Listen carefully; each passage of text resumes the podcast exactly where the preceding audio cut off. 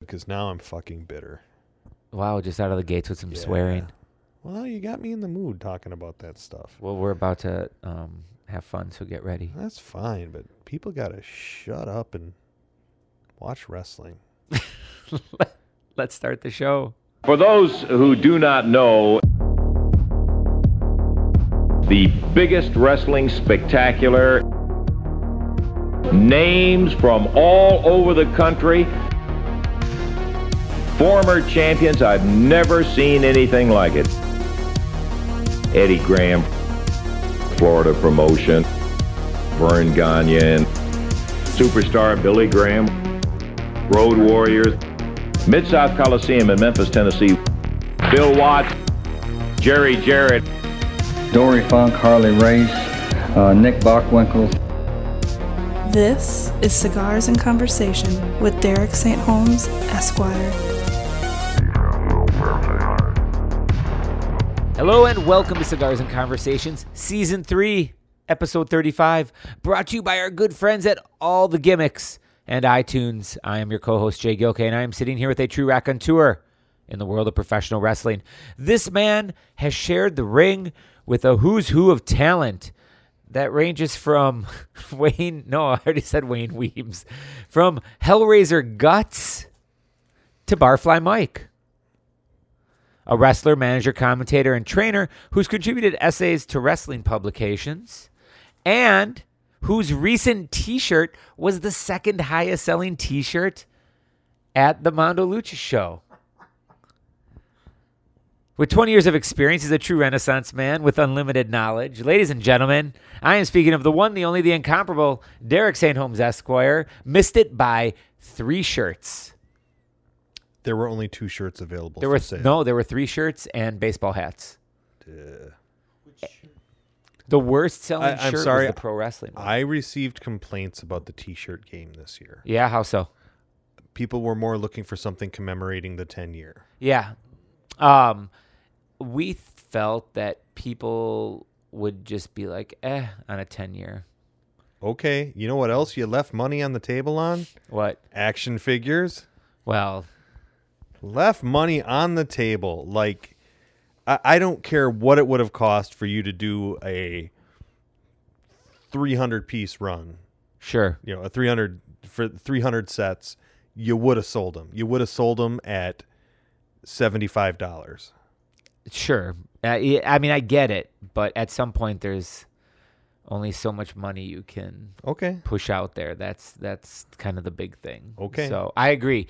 No, it would have been nice. I mean, that's just it's just not cheap. You just can't do something like that in such a limited run. Uh, We thought about doing pops. Um. Oh, we the- thought- with the yeah. we heads? thought yeah, Yeah. like those. We thought about doing that, but then, I mean, it really just gets to a point where time is not on our side on a lot of stuff. Thank So- you, Mick Jagger. it's true. Um, but yeah, for what it's worth, uh, th- I think this is. uh, Did you get one of your shirts this time? Yeah. I- Yes. Yes, I did. Unfortunately, so did Angela. Oh yeah. So, whenever you do laundry, it's always the Whose is what? Russian roulette because I don't want to wear a shirt that's got boobs in it. That's true. I was. I mean, it stretches it out. It just No, doesn't. I hear you. What? I- nothing makes me happier. The week after the show, I was at the Bayview Bash, oh boy. and in, Uh, so was I, by the way. I, I was there in the later afternoon with my son. Where were they in the strongman competition? It was not going on. Oh, when they're I already was there. done. Okay, because I So- went there to see uh, the Road Warrior guys. Oh, sure. Yeah. Yeah. Um, so nothing made me happier than walking around, and I think I saw about no lie, probably about six or seven people wearing your shirt, that's cool. and I thought that was pretty awesome. Ever tell you about the time at the farmers market? No, I was wearing the turquoise shirt, sure. defending Milwaukee or whatever. Yes. and uh, some woman, and I'm guessing her mother or older charge or whatever there was like, "Oh, Mondo Lucha, what is that?" And I explained, "Oh, it's just it's a wrestling deal that they have down here." Oh, are you part of it? I'm like, "No, I just set up the ring," Right. and like she wouldn't let it go. But Sure. I was just like, "No, it's, look, I just set up the ring. I don't." That's interesting because I'll still go back to the story with the lady at the restaurant that told me that you told her that uh, you were one of the owners. No. I never said that. No, I know, I know you didn't. That's what made it so Oh, funny. okay. That's what made it so funny. When I was w- wearing Mm. a shirt and she goes, "Oh, Mondo Lucha," and I'm like, "Yeah, hey, Tell her what I tell anybody that asks to get booked. what?" I am paid talent. There you I go. have zero say. Uh, w- we I stopped. at- show up and get paid, and I leave. we were at the restaurant Blues Egg, and the lady says, "Hey, Mondo Lucha." I'm like, "Hey, not yeah, thanks." And she's like, "My uh, my friend's boyfriend owns that," and I was like, "Oh, you don't say." And then uh, then they seated us, and Sarah and I s- sat for five minutes staring at each other, and she goes, "You want to go back up to that girl, don't you? You want to go back up and ask her." So I got up and I just walked over and very nicely said, "Hey, uh, um, yeah, so uh, who's your friend's boyfriend? I'm out of curiosity. Oh, Angela and uh, Derek. Oh, okay. Thank you. He's a great guy. I like Derek a lot. And then I was like, great, cool. I'll... Then I walked away, and I knew. And then right away I texted him, "Hey, so what? What's your deal?" So there it is, Chavo. So speaking of, um, and we'll jump right into it this time Sure. for episode. Uh, Looking at, at issues of Wrestling Training Illustrated, yes, which combined wrestling and weightlifting because it was owned by Joe Lurie, Yes. who was SEAL Test Dan, the the muscle man or whatever, and ran a competing bodybuilding federation against Joe Weider. Oh, really?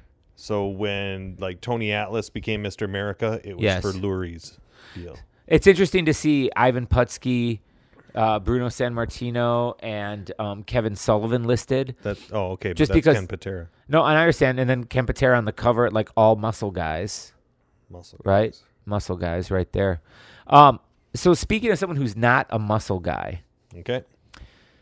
at our last show, you were there. Uh, we had the opportunity to bring in um, the mighty Mean Gene Okerlund. Sure. And so I thought it was a, a very weird, surreal Grabbed my night. girlfriend's ass and kissed her friend directly on the mouth. No, so yeah, right. So he was like a dervish. like he, a- a- in his old elderly age, a nice, sweet gentleman, walked slowly. yes. He's 70 something. He tore through all the ladies around. Uh, he was s- so uh, charming to them. Yes. and it was amazing to see. So it was a very surreal experience. I gotta say, he was nice as could be, great guy, a lot of fun. Um, it was a great surprise for the crowd. I thought the crowd uh, Yes, really enjoyed yes. it. I and this is what I'll say, and then we'll get on to today's topic. But something I thought was great watching the video. Put myself over. Yeah. So, well, no, but I, I'm saying, but this is what was cool about it because you're not used to seeing this stuff. Was that we announced it, ladies and gentlemen? Are you ready? Are you ready for Mean Gene Okerlund? And you hear people go, "Ha ha, yeah, all right." And then it got quiet, and he walked out on stage, and there was like a second where people just there was no noise, and then they're just like, "Holy shit, it's Mean Gene Okerlund!" And then everybody went Yeah. crazy was such a cool thing. Like I thought that was really neat. That that it was like the swerve of all swerves, where it's like, oh, they just said something funny, and then Yeah. we're expecting like us to laugh at it, but then he actually showed up. Um, backstage trying to talk to him was very much like, hey, this is what we're gonna do, this is that, da da da, and he played. He was working me the whole time kind of off topic, doing other things, and s- to the point where we were a little afraid that he was going to walk out on stage and just be like, "Hey, what's going on?" He went out on stage and boom, boom, boom, hit Yeah. all of his stuff perfectly, was on point, sounded like a million bucks, and then that was that. So. It was a really great experience to meet him, get some pictures with him, and all that. So today's episode, Derek, because this is what it got me thinking of, Okay. was your history in the business Okay. and talent you've worked with, talent you've been in the locker room with, and I'm not looking for like lewd stories or like put like putting oh this person. Colonel De terrible. Beers has the largest balls on anybody I've ever seen.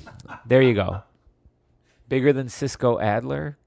I don't know who that is. That's a very deep cut inside joke. Look up Cisco Adler's balls. Son of Lou Adler. I've heard of Lou Adler. so- Yeah. Lou Adler's son's balls. Look him up. Planetarium? I don't know what that means. Uh, No, the Adler. Who's Lou Adler? He's like a music guy. Oh, okay. Uh, but it's just like Isn't it's there an the inside Adler joke. for people. Planetarium in So- Chicago. So my thought is, Derek, I want to talk to you about people you've actually All right. worked with. But yeah, but you got to shoot me names. 'cause Yeah, well, I let's go can't- right off the bat. I'm going to take us all the way back to episode 34, Okay, and you had mentioned you recently worked with the Rock and Roll Express. that's the last episode, right? Yes. Yes. So tell us about just like your interactions with them. Anything like what's Uh, it? What's it well, like? I had met them previously because I worked worked Ricky on TV for Sheik's Kid in Michigan. Oh, listen to me talk. this is what I. This is what we want to hear. So how long ago was that? Uh, previous to 04, so maybe 02. okay. And you worked Ricky on television. Yeah, I worked Sabu and Ricky on the television show, and then I had a house show against somebody there later. So I had met Ricky at that time. And, um, well, since I already told the ball story, later that night, Ricky Morton helped me get laid in the bar. Really? So that was very unexpected. How like just what was the? Well, I, it took me it took us forever to get paid and go to the hotel, and then we went to the bar and like it's, the, at the show there was a girl that was doing like taping ankles and stuff like that. And We Okay. were kind of making the goo goo eyes at each other. And so I got to the bar late, and as soon as I walked in, Ricky Morton walks up to me. He's like, "Hey, brother, there's a girl, uh, professor, because he called me professor because I did the the smart Sure, gimmick yep. up there." uh, Professor, there's a girl here that was looking for you. She had to leave, but she wanted me to tell you that she's going to be back and she's going to be looking for you again. I'm just like, Nice. thanks, Ricky Morton. Right. Right. That's pretty amazing. And so got the two of us together and things. So when you so that happens, you said early two thousand, Yeah. right? Early two thousand, early aughts. So when you you saw Ricky, I know Yeah, a couple just years ago at recently. State Fair. Yeah. So I'm at State Fair. Didn't really talk to him too much at that time, you know, because they were busy Yeah, right. doing their other stuff. But Right. I, I, I said I had met him and he's like, oh, yeah, yeah, I remember that. I'm like, no, you don't, Ricky. Sure, Uh, you know, blah, blah, blah. but that blah, was blah. going to be my question. Was like, what? I'm sure. I mean, he's got a million stories. So you're just another. yeah faded memory at that and, and point. i'm totally fine with that Right, like, like, i'm yeah. not one remember we worked and it was just like hey we worked this show uh when i talked to him this last time when i was uh, like a month or two ago um like i said hey i worked you on tv for uh ed farhat jr sheik's kid He's like, Yeah. oh up in michigan Did you have to tell there." him Sheik's kid? Did well you- I, I think i said sheik's kid and he said isn't his name like farhat or something like that i'm like yeah it's ed farhat jr oh yeah that's right that's right. okay. So he knew who it was. He remembered working for Captain Ed George, but Yeah. I, you know. Then he's like, "Oh yeah, I remember that." And I said, "No, you don't, Ricky. You do not remember that. That's fine." He just laugh at you. And I told him the story about stuff in the bar, and he kind of laughed about that. Of course, didn't remember that exact story. sure. Sure. But uh, the big thing, the big thing I'm getting to is one, uh, they actually talked Carney to each other in the locker room.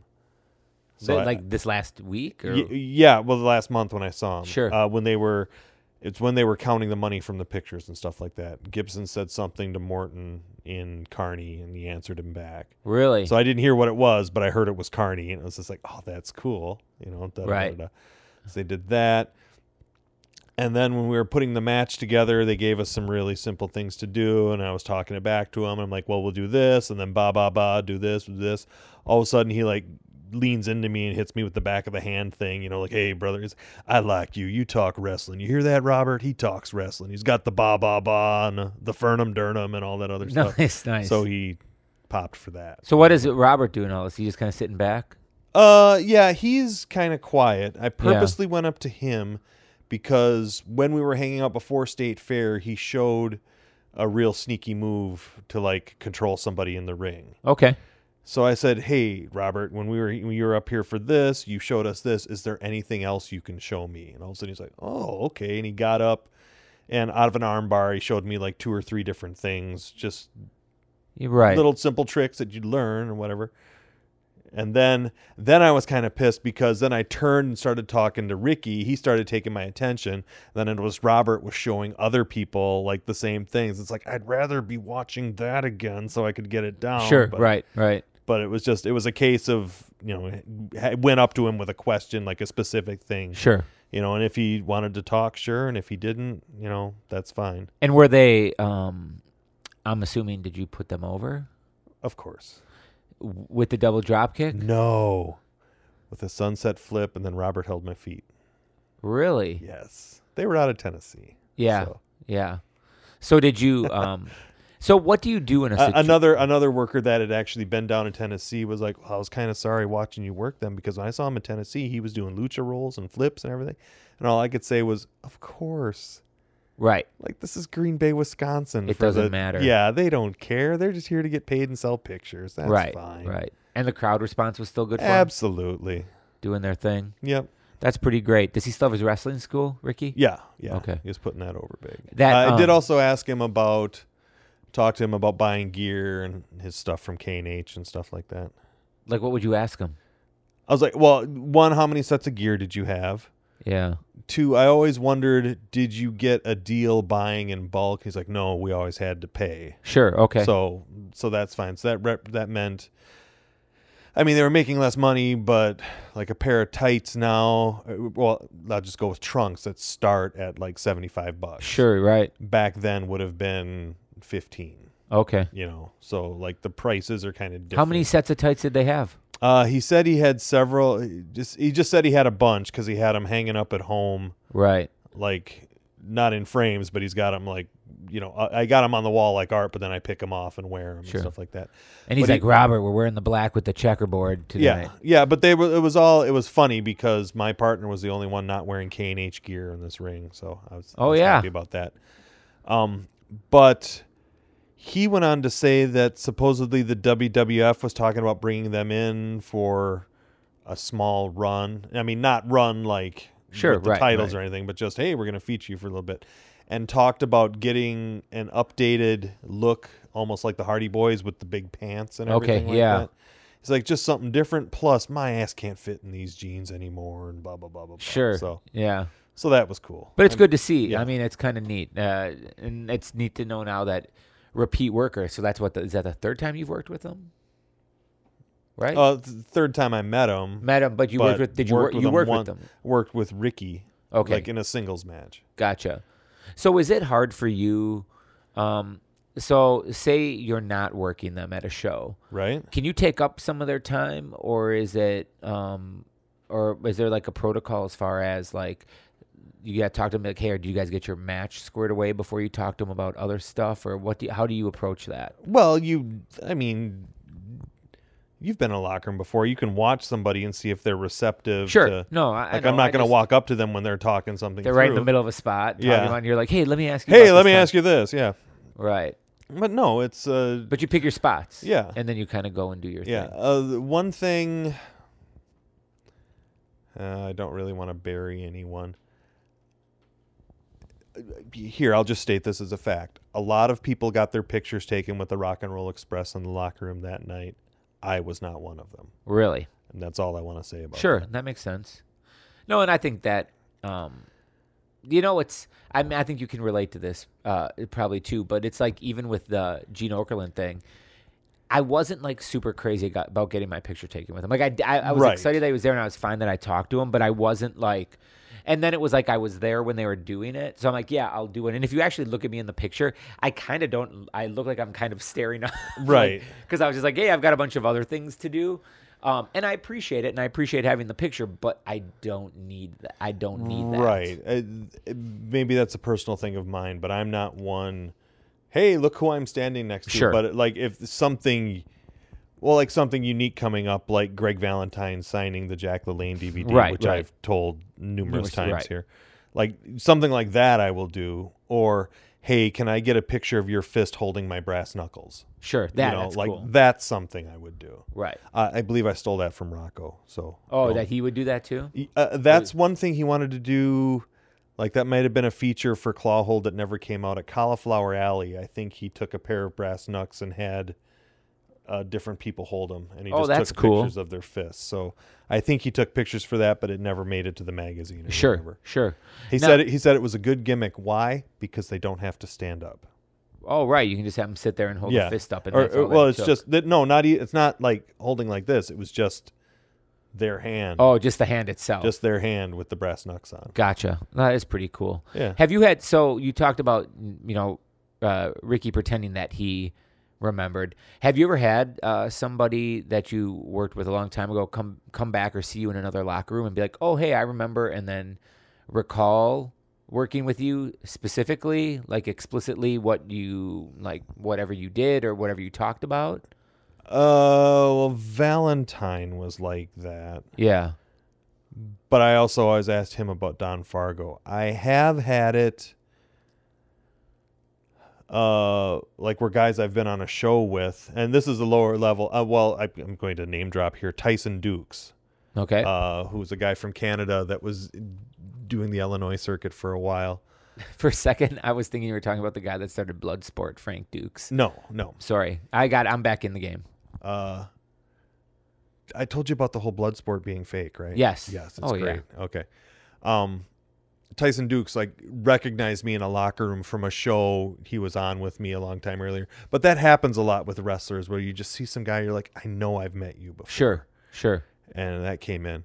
Uh, but it is always uh, that happened one time with Jerry Lynn. I didn't work him, but like I had met him before uh, working in Steel Domain, and then he went on to ECW, Yes. and Fame and Fortune, blah blah blah blah blah, and was working on an independent show. I think it was in Green Bay. Like I, I think it was in Green Bay the night before the E ECW pay per view. Okay. So yeah, a couple of them worked up there. Him and Electra. Uh, well, Electra was there, but she wasn't booked, and I forget. Okay. I forget who he worked. Uh, maybe it was uh, just incredible or what. Okay. Sure. Yeah. Anyway, but got there shaking hands. I'm like, "Hi, Jerry. I'm Derek." And He shakes my hand. He's like, "Wait a minute, I know you." And da da da da da. Steel Domain, right? I'm like, "Yeah, yeah, that was it." He's like, "Okay, yeah, yeah." So then he was cool with me, Right on. but it was also cool to like the carload of newer students I was with. They're just like, "Oh, wow." You really are a he guy. really does know this. Yeah. That's pretty great. So that's cool. When you first broke into the business, and because I remember a lot of the times Carmine would bring people in um, to Mid American, was it a level of starstruck when people came in for him that you saw? Did you mind your P's and Q's? Were you quiet? Did you approach them more? Was there like kind of a youthful naivete to you backstage or in the locker room at that point? Or, No, I always wanted to bring something for them to sign, yeah. but it was something like I had Mula sign her picture in my copy of Whatever Happened to Gorgeous George. I had Billy Robinson sign my cover to the movie The Wrestler, Yeah. VHS. As Uh, covered on the podcast. had Nick Bockwinkel. One time he signed his picture, another time he signed the back of I think it was the Slamboree Okay. video box, you know, Sure. something off like that. I wanted Yeah. him to sign. Were you, um, we had just, Oh, talking about working for the Sheik's kid. yes. Uh, the big deal I wanted to work up there was so he could sign my cover of "I Want to Hurt People" as Captain Ed George. Yeah. So I had him sign that, and Sabu signed it. That's cool. Yeah. Now, uh, b- before we went on the uh, air, we were talking about Bam Bam Bigelow for a few minutes. Yes. Uh, were you around backstage at that when Bam Bam came in for Carmine? No, I was not. Okay, because that was a summer sizzler, if I remember correctly. Yes. I believe it was Bam Bam and the Sheik. I think that year that came in. Or What- no, maybe it what was just the Sheik? Sheik. Iron maybe Sheik? Yeah, Iron Sheik. Maybe the next year. It was one of those. Yeah. I can't remember if it was the same or it was different, but, um, but yeah, I was always curious like on some of those. I know you talked about you had met Abdullah before, right? And wasn't that through uh, Mid American? No, that was through Bruce City. That was Okay, through Frank. gotcha. And Abdullah was kind of standoffish. Yeah, with everybody. No. Oh, I remember we talked about Yeah. that. Yes, we don't need to go into uh, that. So, but that's fine. Um, But the weird thing about Abdullah is he showed up already dressed and he had his manager with him. that's very crazy. Hmm. Like showed up in the gear, ready to go in the ring. Yes, but it was balloon pants, the boots, and or zip up uh, curly toe boots, and then he wore a t shirt at the time. Oh, really? Yeah, so he was just putting on the headdress. So how how long ago was that? Oh, six maybe? Okay, so yeah, so it was definitely a while ago. Yeah. did um has there ever been anybody in the locker room that you've come to contact with that well you actually haven't come in contact with that maybe was too intimidating for you someone that was you just were like you couldn't bring yourself to talk to them or were uncomfortable with and i mean in a good way not like they were mean or rude or Not really. something. Some people I just didn't get the chance to, or the Sure. opportunity didn't happen. Uh, when I met Kevin Sullivan up in Michigan, that was kind of intimidating. How so? Oh, just he's that's the devil. Right. With a Jersey accent or a Yeah. Boston accent or Hello, whatever. Mr. Sullivan. Call me Kevin. Yes, sir, Mr. Sullivan. Right. Right. Yeah. and just kind of playing it straight like that. So the first time, so you're wrestling, um, and you were working for someone, and they say, "Hey, guess what? Tonight you get X, Y, and Z." Some, someone, a name, so to speak. That would be announced ahead of time mostly. who, I mean, like they would've uh, said. who was your first like name person that you wrestled? If you had a King Kong Bundy, okay, maybe. and how's that? What? How does that go? Is it just squash? you know how that's going to go. Uh, it was a tag match for him and the local face against Mercury and myself. to. Okay. uh, And- and the referee didn't know the five count. Oh, really? Yeah, he was too young. So then they just botched that at the Oh, end, he counted three, five. What? Five? Ah, never mind. Ah, they and got that was him. that. Yeah, and then they got in the back, and Bundy looks at the ref, and says, "Get in the car, ref. You're blowing me tonight." That's pretty amazing. Yeah, That's awesome. they So- did not. And that did not happen. Yes. So do Uh, what? But it also led to the great where Bundy wanted to get going, and he was waiting for the wrestler that was giving him a ride, and he was just, gonna, "Dude, come on, like take your time, but hurry the fuck up." right. So I like that. That is pretty good. The um when you find out as a new or younger wrestler that you're wrestling somebody that's been there, done something like that, nervous, not nervous, What do Not you at think? all. Just there to help him sell pictures. And that's that. Yeah, just there to do their shtick. More often than not, they're calling it in the ring with you. No, they'll walk through it, or not walk through it, but kid, we're gonna go out there. This, this, this, this, this. I'm like, okay. Sure. Now, do you like George Steele didn't call a lot, but it's George the Animal Steele. What the hell are you gonna do? right? Just watch them rip up a turnbuckle and Uh, yeah. Did I tell the story about him biting me in the leg? no, tell it right now. Oh, okay. So I worked him twice. First time he said I was a bit light, you know, like like like laid in there a little bit more. He was funny to talk to, like he Sure. was very kayfabe. Like one time I said, and then I'll turn him back and get some heat from the crowd. No, you turn your back on me, I'll kick your fucking ass. I'm like, Oh, okay, it's the same thing I told Dusty Rhodes. You go to shit, I'll punch you right in the back of the head. I'm like, okay, that's fine. yeah, So first match, well, you're kind of light. Blah blah blah. blah. Second match, okay. Second match, I'm in. He's in the corner. Uh, I give him a kick to the belly. Go to start putting forearms in. Suddenly, he drops to his knees and grabs my trunks. And I'm wearing long tights, but he pulls me into him and bites me on my thigh, like with his like teeth. real. Yeah, like what the fu- okay, and then takes over, and we go through the rest of the match. So we get in the back, and I like check, and I've got like this is through tights. I've got not Yeah, not sure. teeth impressions, but a red, you know, I've been Right, right. bitten.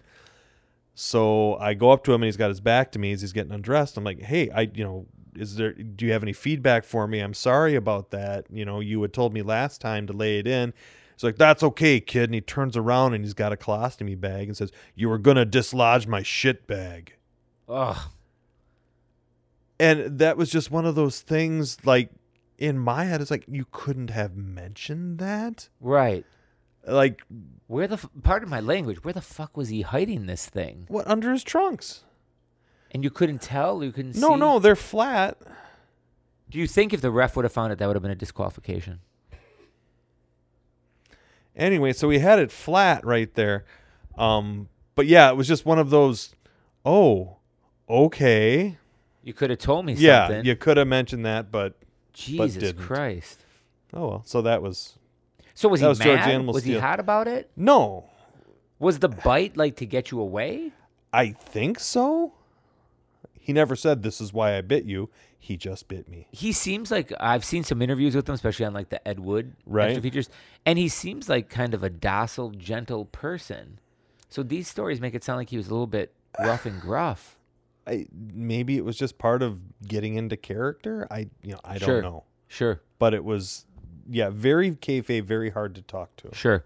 Now, different guys from different territories or different promotions that you've worked with. Of course, you've worked WWF, you've worked NWA people, and you've worked AWA people, correct? Sure. is is there any distinction or difference or none when it comes to style with any of them knowing who you've worked that have worked somewhere else like No, the, it's all straightforward no. it is what it is Yeah, there's again, it's they're there to sell pictures, right right you know. So you're gonna easy night hard night mostly easy. yeah I mean, again, you're you know, I've always known what I was there to do. sure Like sure there's no, oh tonight it's about me, you know, or Right. wow I hope he wants to take my 450 Phoenix splash, but no they don't. Right. They don't want to do any of that No. stuff. What about um so I know you had wrestled well, no, I know you had Oh, I wrestled mean, young Kyle is kind of laughing at this, but it's that's the way it is. Yeah. And people are like, oh, so you get to work so and so. It's like, yup. Cigars and Conversations presents Mailbag. Correspondence, comments, and letters culled from the pages of old wrestling magazines from wrestling fans. This time around, we will be doing the fan forum section from the WWF magazine, November 1987. It is a $2.25 issue. In the US, $3 Canadian. We receive many complimentary letters and uh, some that pan us too, as a matter of fact. One of the most generous with praise that we've opened lately comes from Diane M. Rosati of Hopewell Junction, New York. It was written on a computer and printed in a dot matrix. It said, I'm a loyal fan of the WWF and want to tell you that I'm very impressed with your magazine. I've read some of the others, but they pale in comparison to the coverage and action that the WWF magazine has. The photographs are excellent, and the articles, they're interesting and informative.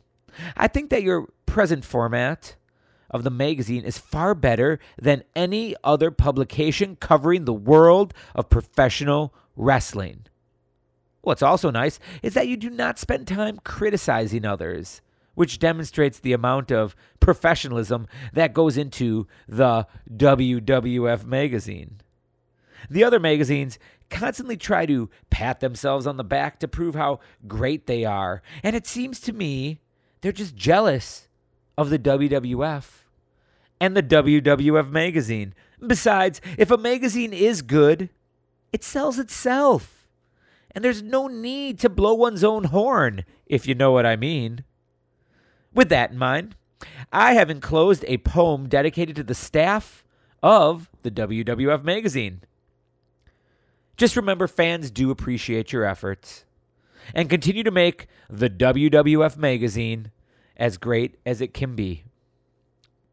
The poem is called Ode to the WWF magazine. Sitting on a magazine shelf with all the rest in full color, it's the best. All the news and latest information from the absolutely wonderful World Wrestling Federation. There's nothing like it anywhere. No other publication can compare. With full color action, it's jam packed. It's something all other wrestling magazines lack. So, sit back and relax for a while, and I'll tell you why it has so much class and so much style. First of all, there's Around the Ring, where the editor can say something. Fan Forum is part of the magazine, too. The fans get the chance to state their point of view. With a curious and unusual twist, wrestlers state their views in the WWF list. Can't forget the latest makers who were featured in the section Newsbreakers. In the personality profile, fans get a peek at an in depth information dump on wrestlers they seek. Note from the magazine itself there was more to this poem, but we have to cut because of space. Diane ends it this way, though. So here's to the staff of the WWF magazine. It's the best we fans have ever seen. Kim Lewis of Jersey City, New Jersey, asked us to publish this note. Obviously, Brutus Barber Beefcake is the best wrestler in the WWF. He's fast and he's smart too. They don't come any better. Then, possibly the most unusual letter we've received is from a lady who claims that the magazine and Hulk Hogan helped bring her a husband. So, for obvious reasons, we won't reveal identities here, but basically, here's what she wrote to us Quote, We met in October 1986, not very long after the September card at the Nassau Coliseum. I walked into a department store wearing the wrestling album on a sweatshirt and a Hulkamania hat.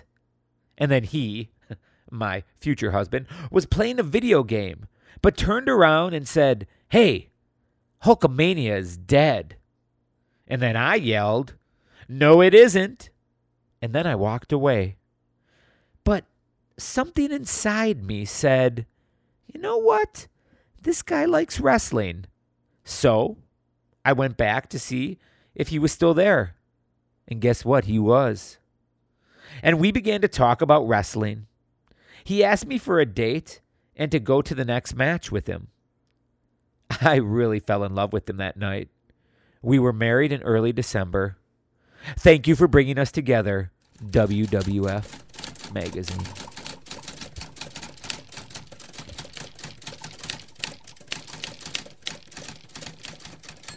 Were there any moments though that you enjoy, like that were like, wow, this is really amazing? Uh, working hacksaw Jim Duggan, who does the same match, Sure. you know, every night, which is fine. But there's a spot where he gets it in the chin lock and he waits for the crowd to come up. Yeah. And like, so I got him in the chin lock and sunk it in and felt it for what I felt was acceptable and started to go. And he just kind of pulled me back. He's like, nope, just wait for him. Just wait for him. Really? It's like, oh, okay.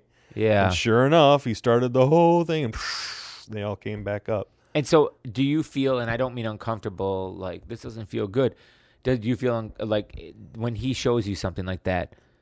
Is it kind of like, wow, this is outside of my norm, what I would have done, and but you see it, and it actually, like, it. Do you, I don't. Maybe I'm not making sense. No, no, but, like, for me, it's a spot like that. It's a- oh, that's how that's supposed to work. that's like he's it- like you're like you're in the midst of like, oh wow, okay, I okay. see how yeah, where I've been doing this wrong or how I've been rushing this spot where I've Exactly. been doing something like Exactly. that.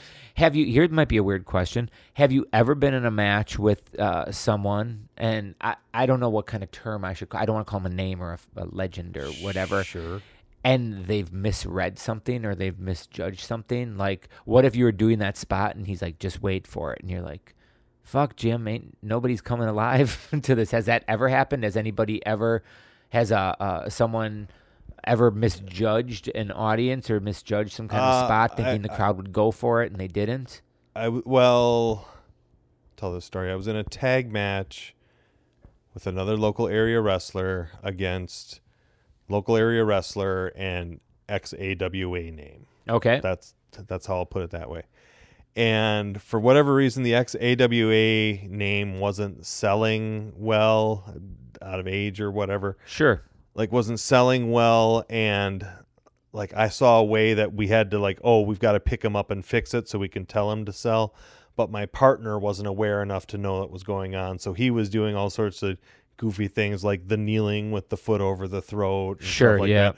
oh I'm getting heat it's like no you're just you've lost him and you're not doing anything to pull him back in Yeah, and you could tell. yeah I could tell that sitting outside but like the guy wasn't aware enough to tag me or see what I was trying And to then is it just awkward in the It- locker room? no It's just like who cares? No, I can say, hey, I wanted you to do this, that, that, and the other thing. Oh, yeah, okay. And then that's that. Yeah. But I mean, it's, you know, it's done. And it's pretty much protocol though with somebody like that to for for somebody uh, with the experience and the exposure for you to be able to say like what do you want to do right like if you're working like a nikolai volkov or somebody you ask them what they want to do Yep. and then you just do what they and then that's it and you don't do anything else Right. wow has anybody been very giving has anyone been excessively kind as far as like letting you really get some stuff on them Uh, yes, but I can't Can't think of remember anyone off the right- top of your head? No, uh, that's Tommy fine. Dreamer was good. Yeah. Was Yeah. the- um he he like well there was there's an example um for some reason worked tommy dreamer when frank brought him in it was a multiple man okay, sure. like hardcore scramble match or whatever and we had a few interactions plus he liked backstage when i was asking him about gleason's gym where he Oh, yeah, trained and right on. everything like that so we went through all that and then a few months later or maybe a year later dreamwave brought him in Okay. and I was sure. doing commentary there, and he recognized me, and we were standing around before the show, and he came up. He's like, "So why don't they use you to wrestle on this show?" I'm like, "Well, they just have me do the talking." He said, "That's that's a shame. You're very talented." I'm like, Oh, that's really nice. thanks, Tommy Dreamer. Yeah, That's very cool. And then that and then he went and told that to every other guy in the locker room. uh, he didn't work every other guy in the locker room. That's a on good Frank's point. Show, so there. Yeah, Haha. that's very cool. So that that's cool. I mean, so I've gotten little things like that. Like I got the good job kid butt swat from Greg Gagne when Sure. I did my angle with him. So like, oh, that's that's awesome. And did you just work him once? Oh, I didn't even work him. It was a just a little angle where me and my tag partner jumped him and he dropped kicked Mason Quinn out of the ring that got me in the sleeper. Okay. Which when he put me in the sleeper was like, "Oh, that's how this works. Oh, really? I'm going to do whatever this guy tells me to." Yeah. Explain. Uh, it's it's snug. Is it really? Yeah, and you can feel it's like, oh, he wouldn't have to do much, and I would be gone. Really? Yeah. I would never have expected that. Yeah, snatches it in and both sides of your neck, and you're like, oh my god, okay. I always thought his sleeper looked really loosey goosey. Wow. I, I can only tell you. Yeah. Did you have a question, Kyle? That you Uh, were leaning in, oh, or you the just best part of riveted? be- being the Ganya sleeper was like fading down, fading down, fading down, and as I'm falling, I said, "Wake me up." He's like, "Quiet." and then does the neck massage and the slap, and then you do I the wake up. Yeah, fish out of water type thing. yeah. Uh, uh, young Kyle's here with a question. Yeah, I'm trying to figure out how to frame this. I've always wanted to ask you. Um, Yes, I am a model. so, you know, like a lot of these wrestlers, you're talking about doing rather mm, generic type matches, or uh, if that's an okay way of putting it. Sure. Um, you know, and I think of wrestling in some ways as being a sort of art form or a storytelling form. And as a filmmaker, you know, there's y- y- I watch a lot of films and there's a lot of like Hollywood movies that sort of have the same sort of story and you're always looking for those like those directors that know how to change story or completely subvert it so that it is Sure. uh, different and unique and I just wonder like in the baby. Sure. Um, so I just wonder though, as a wrestler who watches a lot of matches and who does a lot of matches, do you look for moments to be able to subvert wrestling storytelling? Absolutely. Uh, here's a for example. Jerry Lawler with the the one strap puts it down, gets a Superman comeback. When I was a heel and had the one strap, I would work in a spot where I took a punch, took a punch, took a punch, turned around, dropped the strap. Okay, motherfucker, now we're gonna turn around and, and walk right back in and take a huge comedic bump off of that. You know, so that's you're using established storytelling. Oh, now he's going to be boom and slip on the banana peel. You know, so I look for look for spots like that, and I do look for the bits of very good storytelling that are in you know, in a match. Not so much like y- you've got to fill up 10 minutes like what are you going to do for that 10 minutes you see just different ways different transitions different mini stories to tell in the overall arc arcing story of the match. So yes, I look at that. And when I say that wrestlers work a very generic match, like they have a set match that they've worked out for them, but it also includes their spots that they are known for. So it's not always you know, it's not the same from Hacksaw to Greg Valentine to somebody else. But in that match, they know how to still tell the story to subvert the crowd and get them into it. Did you ever have uh, someone want to do their known finisher and they just weren't able to really get into it or do it? I did have to help Greg Valentine put a figure four leg lock on me once. Really? and that was just a matter of like selling up, reaching down, grabbing his foot, locking it in, and then selling back. Sure. So, Does he recognize something like that backstage? oh yeah, he he laughed about it. brother, th- thank you for helping. me. Oh, thanks, man. I'm like, Yeah. No problem, Greg. Um, because I would imagine uh, some of these guys, as they do get older, if they're trying to do some of the stuff that they once you know can't do that they once were able to. Well, I guess on another episode we watched that episode of Mid South where Jim Duggan did the football tackle. yes, Like he stopped doing that because of the because of wear and tear on his knees or whatever. Sure. So he changed his deal to a running clothesline. okay, gotcha. So like they will change, you know, Rock and Roll Express isn't doing the double drop kick Right, anymore right. if they're not getting paid for it. So they changed their deal. Gotcha. What about um? I think early two thousands. You worked uh, boogie, boogie woogie. Yes. Uh, how something like that go? Good, uh, bad, and different. Eh, Just no, well, it was good because we learned a bunch of spots that I still use to this day. sure, Um, it was weird because Boogie looked like a skeleton back then, right? and it was bad because we had to work with Tony Leone, who smelled like garlic. Legit smelled like our Yeah, he had very bad breath and wanted to talk through the match like seventy-five times. Really? Yeah, Uh, what is Valiant doing something like that? trying to sell you things. That you personally like? You're like, hey, Well, brother, no, but anybody comes up, hey Boogie, I really like that. I really liked when you were the NWA. Well, I got some of that footage on my bet greatest hits number four right out there on the table. You just go drop that one. You go buy one, and I'll sign it for you. yeah, Like just, he's there to and make it's just money. constant. It's just there. Yeah. He's, he's doing that then. But I mean, he'll if you ask him a specific question, he'll talk to you. But it's Sure. always But do you feel like so? Okay, so he comes in and you're like, oh my god, I'm working boogie woogie man. This is great. He shows up. He looks like a skeleton, like you said, skinny and. I well. That mean- wasn't the first time I had met him. Okay. I had met him because he comes back to the Hammond area every year Oh yeah. uh, for Thanksgiving. Oh really? 'Cause He, oh yeah, oh, you don't know this. Oh yeah, he's You uh, might have said something, but I can't remember. He's originally from the Hammond, Chicago area, so his daughters from his first marriage still live up here. Okay. So he comes back every year and works a show around here around Thanksgiving because he's in the area anyway. Because why not? Yeah, Who's the oldest superstar slash legend person you've ever been in the ring with? Aye. Could it be Volkov? could be Volkov. Volkov was Because that was, he last 70? year.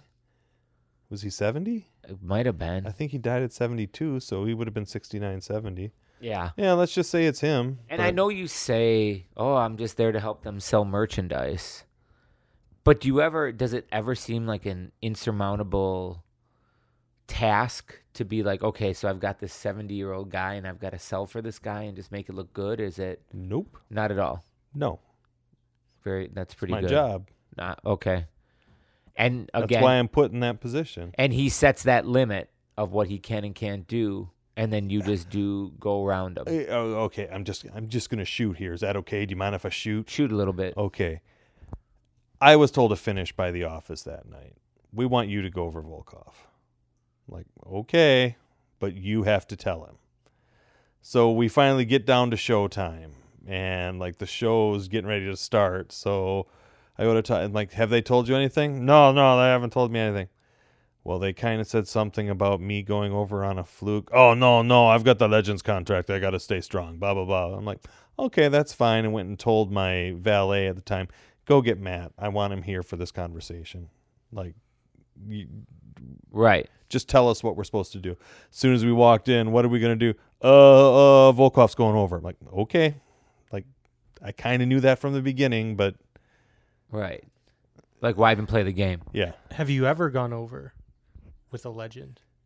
legend. Uh, yeah, maybe. Yeah. I don't remember. Uh, well, we beat Who'd you beat? we beat Boogie and oh, and Leone Leone. that night. Oh, did you? Yeah, yeah, I think we beat them. And you go over on Leone, or someone goes over on Leone, not Boogie. I don't remember. Yeah. At this point, is it so many guys you've been backstage with? You're just kind of like, But I I don't remember. Uh, Luthez talks about in this book. It's like, well, I don't want to seem obstinate, but like if- if everything goes like you have a good match and nobody gets hurt, like that's what's supposed to happen. right, So you don't remember that. sure, You remember when something went wrong, like when some guy Right. throws up in the ring or whatever. like you remember that because there's Right. a specific deal. Otherwise, it's you're at the office. Have you ever seen a legend injured in a match? Uh, saw Sabu tear his bicep. Oh, really? Yeah, but he was just like tugging on the rope. And, all of a then sudden, really, and boom, that was just it. And he's went. like, Ugh, yeah, that's kind of crazy. yeah. Well, he's yeah. It is what it is. I Yes. guess on something like that. Uh, Is there anybody that's anything passed else? away that you No. uh, had that you wish you would have had a chance to do something with? I mean, I oh, and everyone. Of course, I know everybody, but is there someone that you're really like? Oh man, that would have been great. Pick one. I, okay, I'm just saying. Yeah, I mean, no, but it's sure, yeah. There's always got to be uh, someone out there. absolutely. But I mean, I've met because I went to Cauliflower Alley in 02 that I did meet most of my idols then, Sure. you know, and shook their hand and stuff like that. But like as far as the new group, let's see what other stories there was. Jimmy Snuka. Or I didn't. At a, he came in for a Dreamwave show, and I was Yeah. hanging out with him outside a bar, and he started to do the whole, "Brada, you and me have to pass this business on.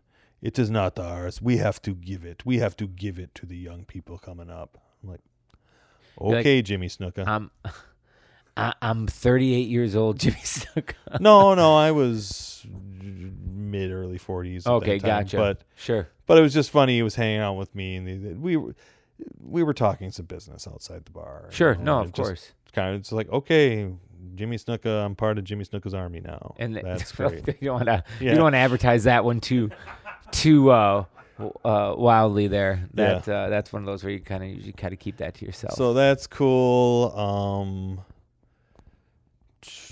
Well, when Dreamwave would bring in all those guys, uh, I mean, it seemed like every month they were bringing in somebody.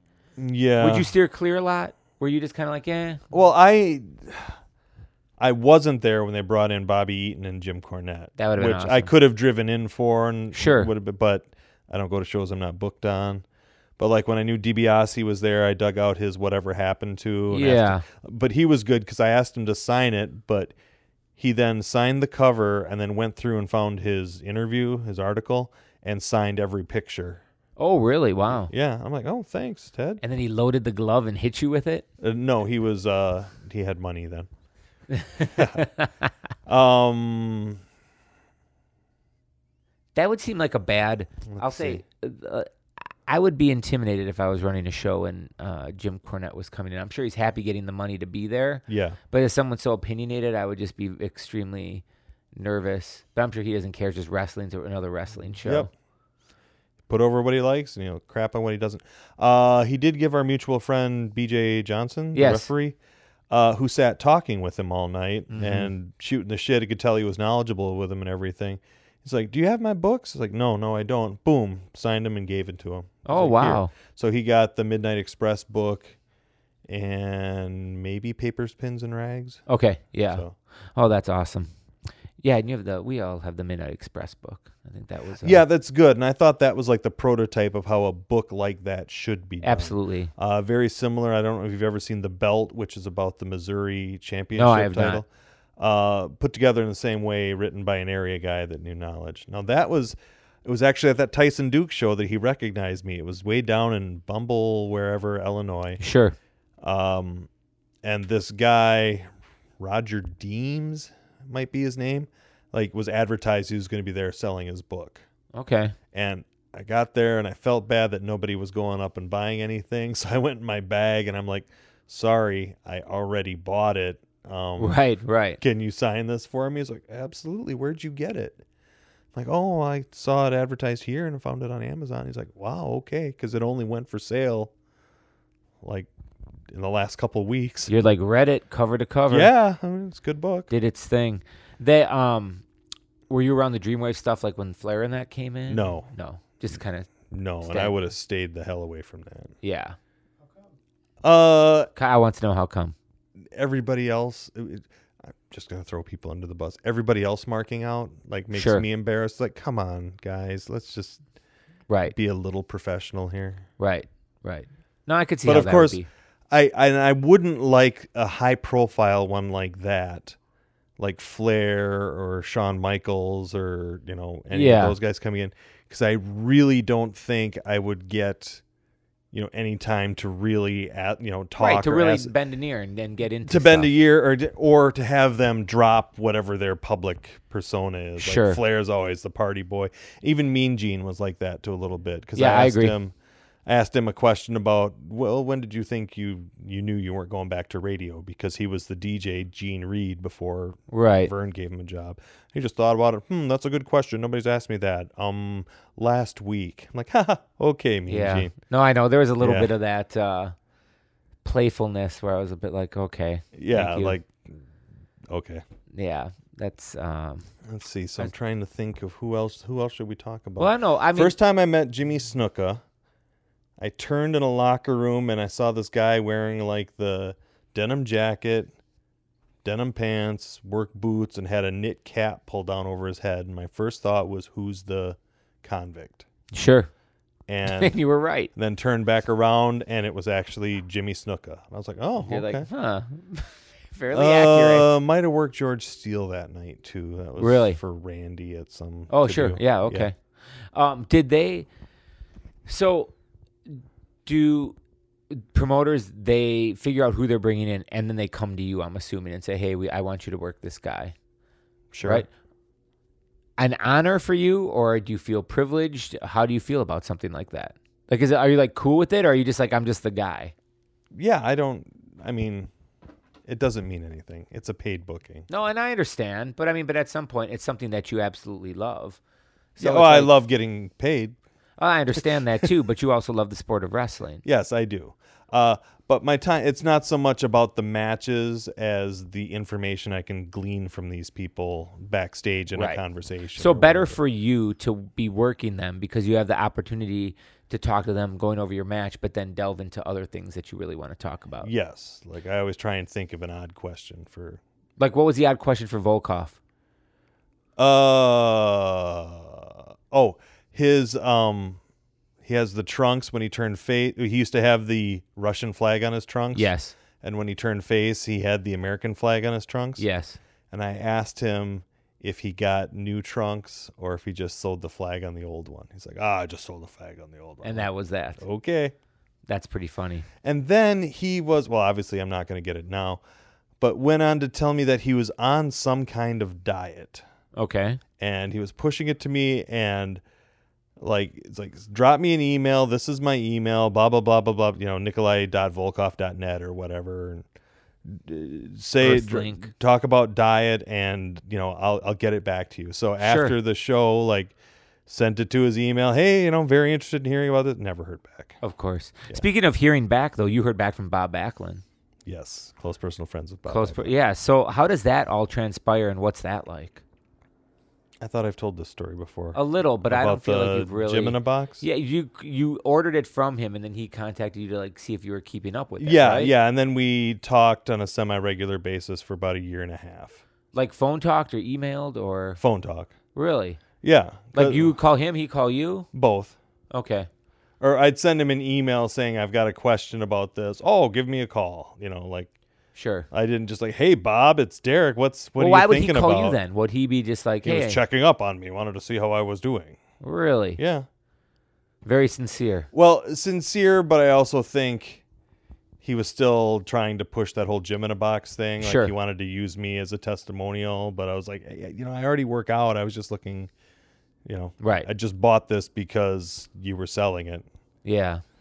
So, uh, a big uh, adversary of his. Did you ever get a chance to um, do the clubs with the Sheik? Yes. Where we've was that? We've talked about that. I feel like I haven't even heard that. yes, we've talked about that. Have we here. talked about that? Yes.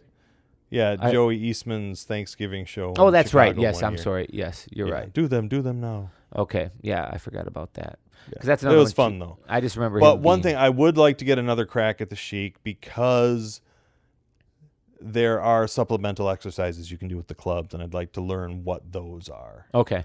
You still use them too. I see on your Facebook posts. Yes. How often? Um. Well, I try and hit the small clubs at least once, twice, three times a week. Really? Yeah, but I don't really do the heavy clubs simply because well, it's kind of boring, and I'm looking for something for more all over fitness currently. So. Gotcha. Any anything up on the horizon for you as far as uh, people you're working with, name wise? Anyone? Uh, I've got Stumpy this weekend. yeah. Um, but as far as names, Yeah, like no, nothing I like that. don't. Nothing n- nothing's coming out like N- that. Nothing that I know about. Gotcha. Um so nobody th- anyone that's going around right now is there anybody you'd want to be uh working? I don't really know who's doing the. you don't indie know thing. anyone that's doing that stuff. Would you ever go to, back to Cauliflower Alley? Eh, maybe. What's Cauliflower Alley? Oh, Cauliflower Alley is like an That's annual. Kyle asked that question, not me, everybody. That's fine. It's an annual convention that used to be where wrestlers that work the territories would get together and they could see each other once a year, but now it's a fan inclusive history organization. It's really kind of changed up. from Oh, what it's it used very to much be. it's very much changed, but it had to because everybody died. sure. I mean, not to be gruesome. So all about the it, old but- guard is gone. So Yeah. now it's like, how can we make money off this and do stuff with it? Yeah, yeah. So you got guys like I think Brian Blair is the president, who's you know they've done what they need to in order to keep the organization going. Sure, right. And they are able to do some good things like give Brickhouse Brown uh, a quantity of money to keep him in his house or keep him in Right, medical right. care before he passed away. So there is some good done out of it, but it's not like yeah, Did you? uh Did I see correctly? Were you at some kind of get together this last weekend? Well, this last weekend was interesting in that some people that went to Cauliflower Alley out of Chicago decided to have the like form a Midwest version of that. Okay. And I think it's by coincidence, but who knows? The um like the Mo- there's a crew out of Milwaukee like that was retiring as I broke in. Okay. Um like they decided to have a get together this weekend too. Sure. So that's the one I went to.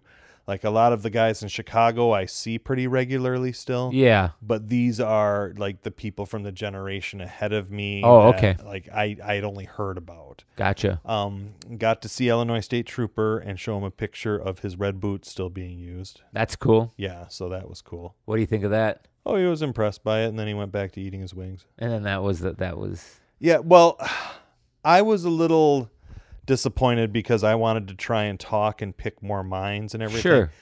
But a lot of them, like a, a lot of the people that, like, I only knew about half the people that were there that were still active when I had Yeah. broke in and become semi accomplished because then I got over with those people that work because I knew how to work their style. But a lot of these other people had already retired or quit wrestling by the time, so they didn't know who I was Okay. Gotcha. you know, which is fine. It But was a smallish group, but it was neat. yeah, Looked like you guys had a fun time. yeah, there's pizza. So yeah. Uh, speaking of fun time, this was a good time. Yeah, um, trying to think. There's Anyone else? Any other stories we can go out on? let's see, Coco Beware drank numerous beers in my car. He may have been one of the first star stars that I met, Okay. and we gave him a ride back to the airport, and he drank beer in my car. Um, And we say drank beer. Are you talking about like multiple beers just from like the multiple cans of beer. from the venue to the airport going yes, home? yes, he had them all in his trench coat, but took all of his empties with him. Wow, that's nice. So that was nice. Um, Do you ever travel in a car with anyone of name, like for a distance, not just like airport to venue? Uh, not horror, not for horror, not for long car rides. Sure, right. because usually I'm with the the the lower rent car. Yeah. Uh, I was lucky one time working for Frank when Shane Douglas and Greg Valentine were there. Like he came up to me after my match, put my envelope in my hand. He's like, "Hey, here, Valentine and Douglas need a ride back to the Days Inn." I'm like, oh, I'm all over that. Yeah, right, So I got to right. leave early and give these guys a ride, and that was noticeable. Valentine was kind of quiet. You know, 'cause again, I've talked to him. yeah, right, a lot. exactly. Uh, so I was kind of talking with Douglas, and then I liked it because Douglas brought up a story that was also in Cactus Jack's first book about Uh-huh. them wrestling overseas and their partner getting really sunburned. So Oh, sure, yep. so yep. he was telling the story. I'm like, yeah, okay, I know what this story is, blah, blah, blah, blah, blah. And then we started talking about modern wrestling, and he was saying how, you know, again, sm- smaller guys are making more money, but if you look at the crowds it used to be, and he said, using my gazintas, that doesn't look very good. I'm like, wait a minute, did you just w- use the word gazinta? You know, which was like a gimmicky thing yeah, that your right. math teacher taught you or Right. whatever, this gazinta that. And I loved that. So that was a little That is pretty good, actually. and but I want to add that as soon as we got to the hotel, pop the trunk, I was out pulling the stuff out of the trunk. Yeah, you know, right. Like without asking, just like here, here, I, you know, I'll I'll pay, you know, right, right. let me pay respect like they can. So that That's was pretty cool. awesome. Yeah, so that was cool. Uh, let's see, trying to think of what other names. Um, met Sabu a couple of times, but he's kind of on his own Sure. planet. Right. Um, yeah, same here. I think both Kyle and I have both met him before. So, Let's see. Met Adam Pierce. yeah. Uh, No, I'm just, I mean, just like met a, Ace Steel. all the, I've met Cole Cabana. yeah, same here. Talked Yeah. to him this last 4th of July. Yeah. So, yeah, I mean, we've been there. We've been a couple. I just, like I say, I just thought having that opportunity to meet somebody that was so uh, important in my childhood, as Mean Gene was, and then just kind of have him be there was uh, shocking. Like, just kind of like, wow, this is really a thing. This is really a, p- a p- a person and a human being. So, Let's see. I'm looking at the old magazines I brought, Yes. trying to just come up with another name to tell you I hung did you ever out meet with. Mil Mascaris? No. No. Yeah, shook his hand in the locker room when Dreamwave brought him in, but then I was out doing live commentary, so I couldn't hang around him too much. Kurt kept telling me uh, that Jake wanted to pinch his dick during the match.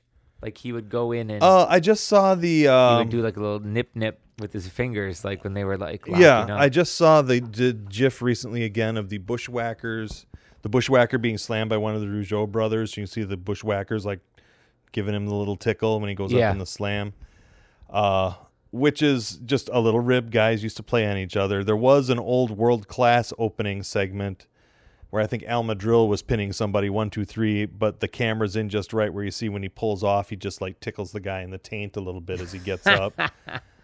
You know, so there's little jokes like that.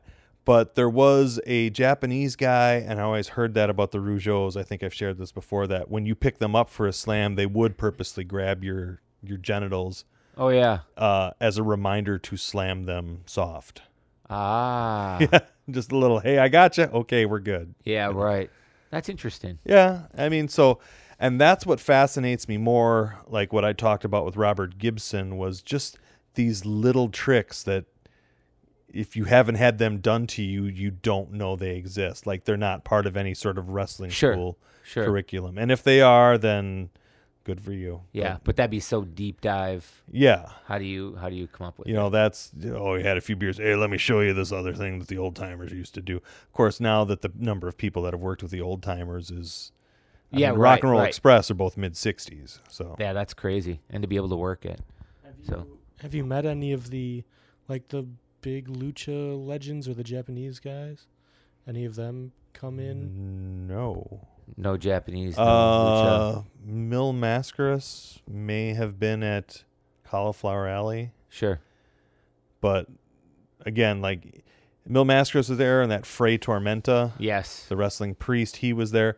But both of them wouldn't. You couldn't take a picture with them unless you paid them. Oh, of course. So it's like, yeah, that's okay. Yeah. Well, speaking of not getting paid, There's I- got to be another story here. I'm I just, think it's good. there are a few that aren't uh, safe. suitable. No, and that's perfectly fine. And those what people will Yeah. be clamoring for. We'll save those for our uh, Buy us future- something. Yeah. Yes, buy us something, and then maybe we'll do one of those. Maybe we can do one of those. Uh, we always tease it, the live episode where we don't actually record it, and just people that are there, and then we talk out in person. But let's not even get ahead of ourselves. This is episode thirty-five of season three. Can you Sure. believe that? Sure. Thirty-five. Got 15 more to go. There you go. This guy's call- he's calling it out. Derek, this has been good. Um, anything to say before we leave for the night? Yeah, you couldn't see me calling my shot there. That's And Uh, that's the, Episode 50. the Babe Ruth of the podcast industry. episode 50, The Color of Ring Ropes. All right, ladies and gentlemen, you've been listening to Cigars and Conversations with Derek St. Holmes Esquire. I'm your co-host Jay Gilkay. Uh, please listen, rate, review, tell your friends. We are back, season three, coming at you strong and in full effect. I think that's what they say in radio speak. So, Derek, good talking to you. We will see you soon. What do you think? Hear you soon? Yeah, I was trying to think of a good capper story, but again, nothing I can say. It's all good, guys. We'll talk to you guys soon. See you later.